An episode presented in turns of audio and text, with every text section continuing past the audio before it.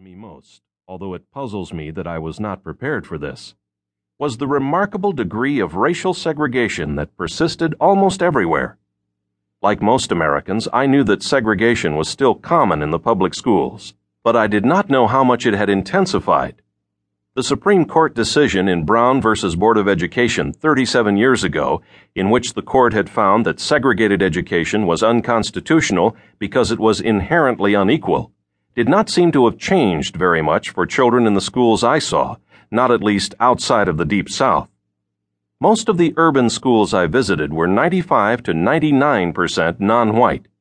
In no school that I saw anywhere in the United States were non white children in large numbers truly intermingled with white children. Moreover, in most cities, influential people that I met showed little inclination to address this matter, and were sometimes even puzzled when I brought it up. Many people seem to view the segregation issue as a past injustice that had been sufficiently addressed.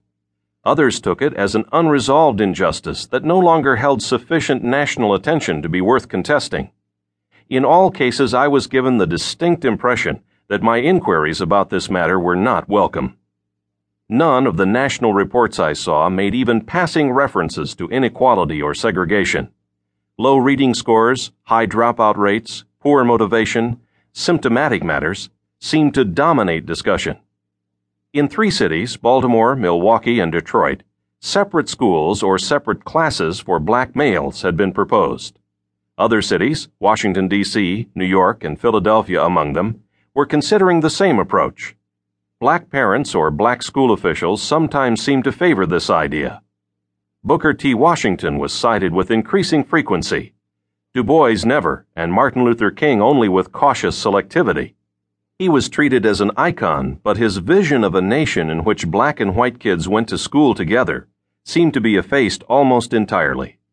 Dutiful references to the dream were often seen in school brochures and on wall posters during February when Black History was celebrated in the public schools.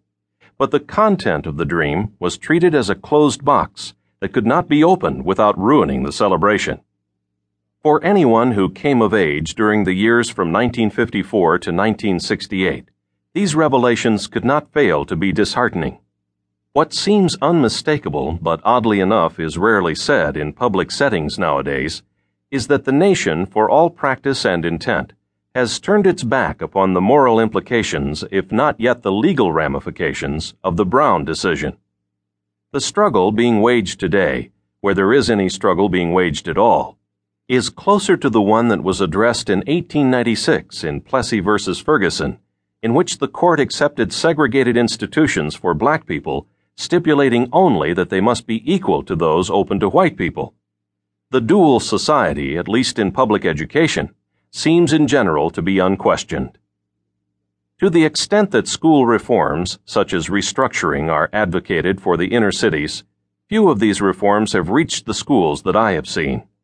In each of the larger cities, there is usually one school or one sub-district which is highly publicized as an example of restructured education.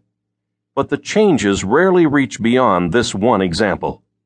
Even in those schools where some restructuring has taken place, the fact of racial segregation has been and continues to be largely uncontested. In many cities, what is termed restructuring struck me as very little more than moving around the same old furniture within the house of poverty. The perceived objective was a more efficient ghetto school, or one with greater input from the ghetto parents, or more choices for the ghetto children. The fact of ghetto education as a permanent American reality appeared to be accepted.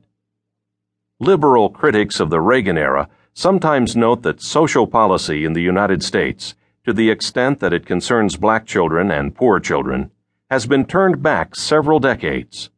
But this assertion, which is accurate as a description of some setbacks in the areas of housing, health, and welfare, is not adequate to speak about the present day reality in public education. In public schooling, social policy has been turned back almost 100 years.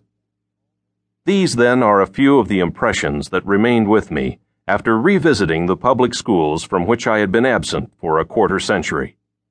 My deepest impression, however, was less theoretical and more immediate. It was simply the impression that these